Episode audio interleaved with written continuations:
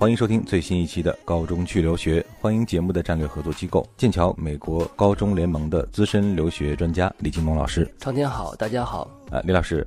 对于很多准备去美国读高中的学生和家长来说啊，怎么选择学校，特别是怎么选择哪个区域的学校，是一个比较头疼的问题啊。因为现在的信息也非常的多，而且学校的类型也非常多。那对于什么样的区域对于孩子读高中甚至未来读大学更有利，是家长非常关心的一个问题。那今天我们就从这个角度帮家长来做一些分析和解答。首先问李老师这样一个问题哈，如果下一步您的孩子准备出国留学的话，面对着美国这么多的高中啊，这么多的这个可以选择的区域，您会把孩子送往哪个区域的高中就读？你这个问题比较犀利啊。如果就我自己来说呢，我最希望的是把孩子送到波士顿，或者叫做这个马萨诸塞州。为什么这样的呢？首先，因为我们剑桥美国高中联盟呢，总部就是在波士顿。那么波士顿呢，是整个马萨诸塞州的首府。我从对整个美国的这个认知或者是感情上来说呢，我对这个波士顿区域有一个特别的感情。感情之外呢，波士顿区域那么是这个全美教育水平最发达的区域之一。那大家都知道，哈佛、麻省理工啊，这两所学校就在这个波士顿啊，而且是隔河相望。而且除了这两所这个全世界知名的名牌大学之外呢，这个区域呢还有其他一些非常非常著名的这样的一些美国的顶级的大学。那么在美国排名前100的大学里面，有9所是在波士顿周边。那么包括像这个布兰代斯啊，像塔夫茨都是在这个区域。那么另外呢，还有像美国的文理学呢，排名前3的学校全在这个区域。所以说呢，这个地区的是这个美国的高等教育或者是顶尖的优质的这个高等教育最集中的区域。同时呢，整个波士顿包括这个马萨诸塞州是全美医疗水平排名第2的一个区域啊。那这个地方呢，最著名的像这种哈佛的医学院水平非常高，所以呢，在这个区域，它整体的一个人文素质包括经济的水平都是在全美是属于顶尖的。所以我特别希望我的孩子如果能有机会的话，到这个区域来就读。波士顿这个区域呢，我们的优质学校这个分布的非常多，其中比较有代表性的呢，像之前我介绍过的芬威克主要高中，还有像这个顶级的一个女子学校叫做玛雅赫姆女校，都是在这个区域。另外呢，还有像比如说奥斯汀预备学校，还有像这个威廉姆斯主教高中，那么都是在这个区域里面，它的整个的教学质量、综合素质都是非常高的，这个美国的顶级的走读高中。你还在为选校焦虑？你还在为文书苦恼？爆米花留学工作室2018年申请开始招生，从业10年以上的留学导师全程亲自办理，贴身指导，帮你成功迈入国外名校。联系我们，请关注微信公众号“留学爆米花”。如果说选择这个波士顿区域还带有一点个人感情的色彩啊，或者说近水楼台的这种便利的话，那客观的讲，除了这个区域之外，还有什么样的区域您会把它放在考虑的这个比较靠前的位置？说到这个其他的区域呢，首先说一下，就是我们剑桥呢，因为这个代理的美国的中学数量非常非常多。今年我们重新把我们的所有的学校重新按照区域做了一次这个梳理，按照整个这个区域的分配，划分成了12个核心区域，我们叫做12个环。那么12个环呢，基本都是按照这个中心的核心的城市周边在180英里这样的一个核心范围。那么在整个的12个环里面，我刚才说了，我最喜欢的是这个波士顿这个环。另外呢，第2喜欢的呢是在美国的这个加州的西雅图环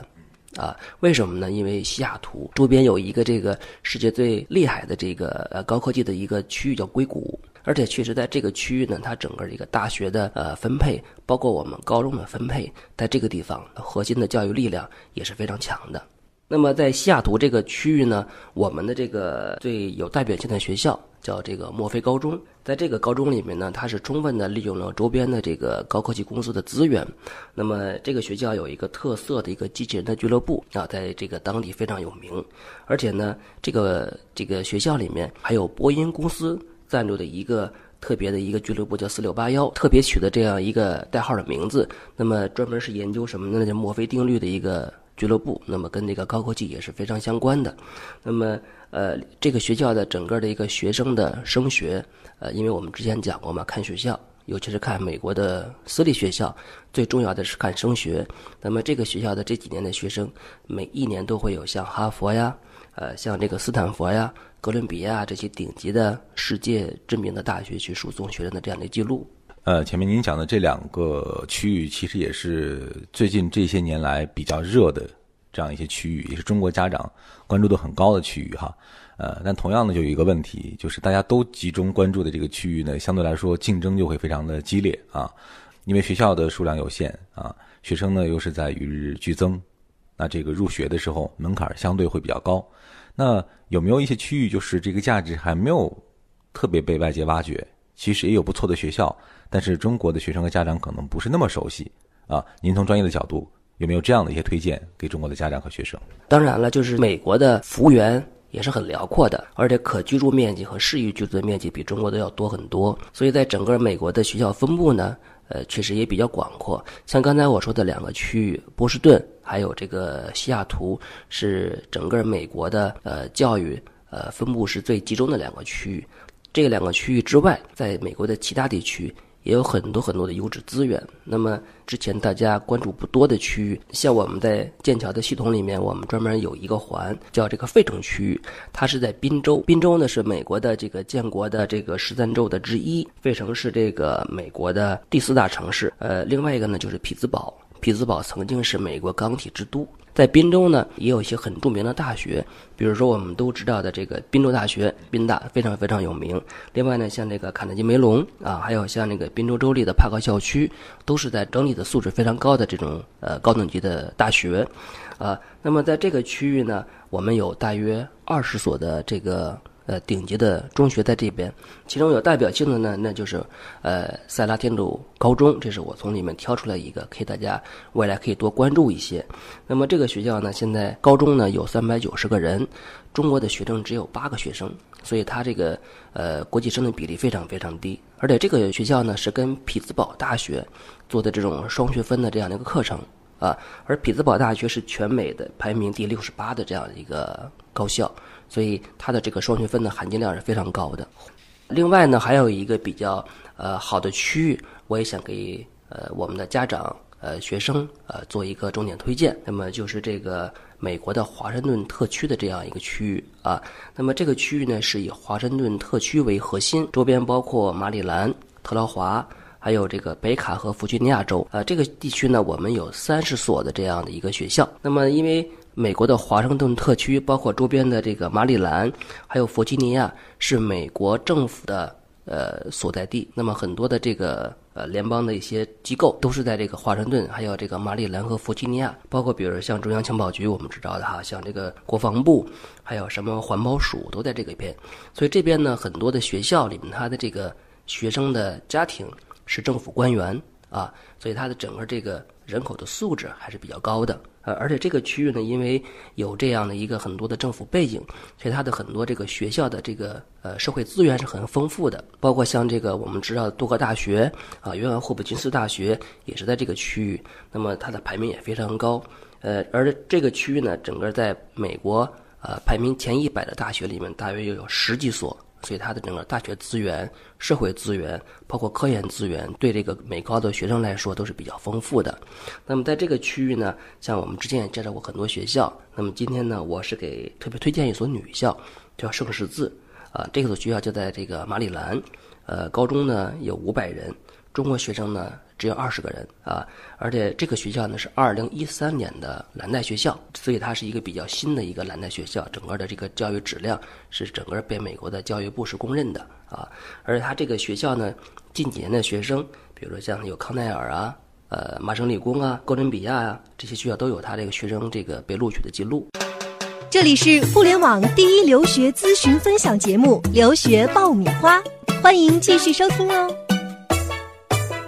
那当然我们细数的话，其实您讲到的我们分成了12个片区，每个片区其实都有各自自身的特点啊，都有吸引人的地方啊。那家长在相比较的时候，可能还是很难做出一个比较有可操作性的一个选择的方法。其实之前我们也讲过一些到底怎么来根据这个参照这个区域来选学校。那当时我们讲的其实是一个倒推的一个方式，比如有些家长可以先锁定未来可能孩子比较青睐的这个大学，然后再在大学的这个周边找啊，或者说呢，我们可以先根据这个孩子目前的这个学习的一个状况，来相对的把这个选择的范围缩小，然后呢，再去在这个小的范围之内去寻找。对于这个方面来说，您对家长还有什么样的建议？美高市场发展到现在这个程度呢，那么基本上在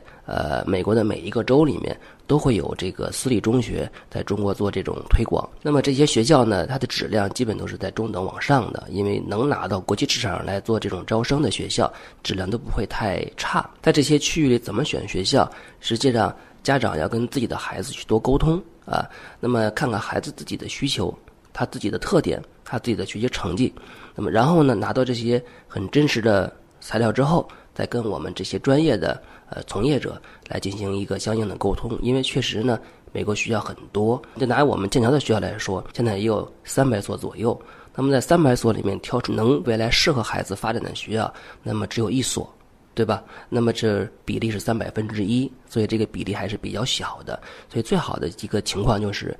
拿到一个真实的孩子的一个状况，来跟我们这些做专业的这样的一个人员来做一个具体的沟通。那今天李老师是从信息的层面和这个操作的层面啊，帮学生和家长就怎么选择美高的区域啊，提供了一些建议。当然，在这个过程中，家长和学生也会遇到各种各样的问题或者疑惑啊，大家可以来联系我们，我们将会有专业的老师帮大家进行分析和解答啊。联系我们可以关注我们的微信公众号“留学爆米花”，可以获取免费的美高资讯，参加美高留学的测评，同时呢，有机会加入我们的留学美高家长会。好了，这期节目就是这样，再次感谢我们的战略合作机构剑桥美国高中联盟的李京东老师。谢谢长天，谢谢大家。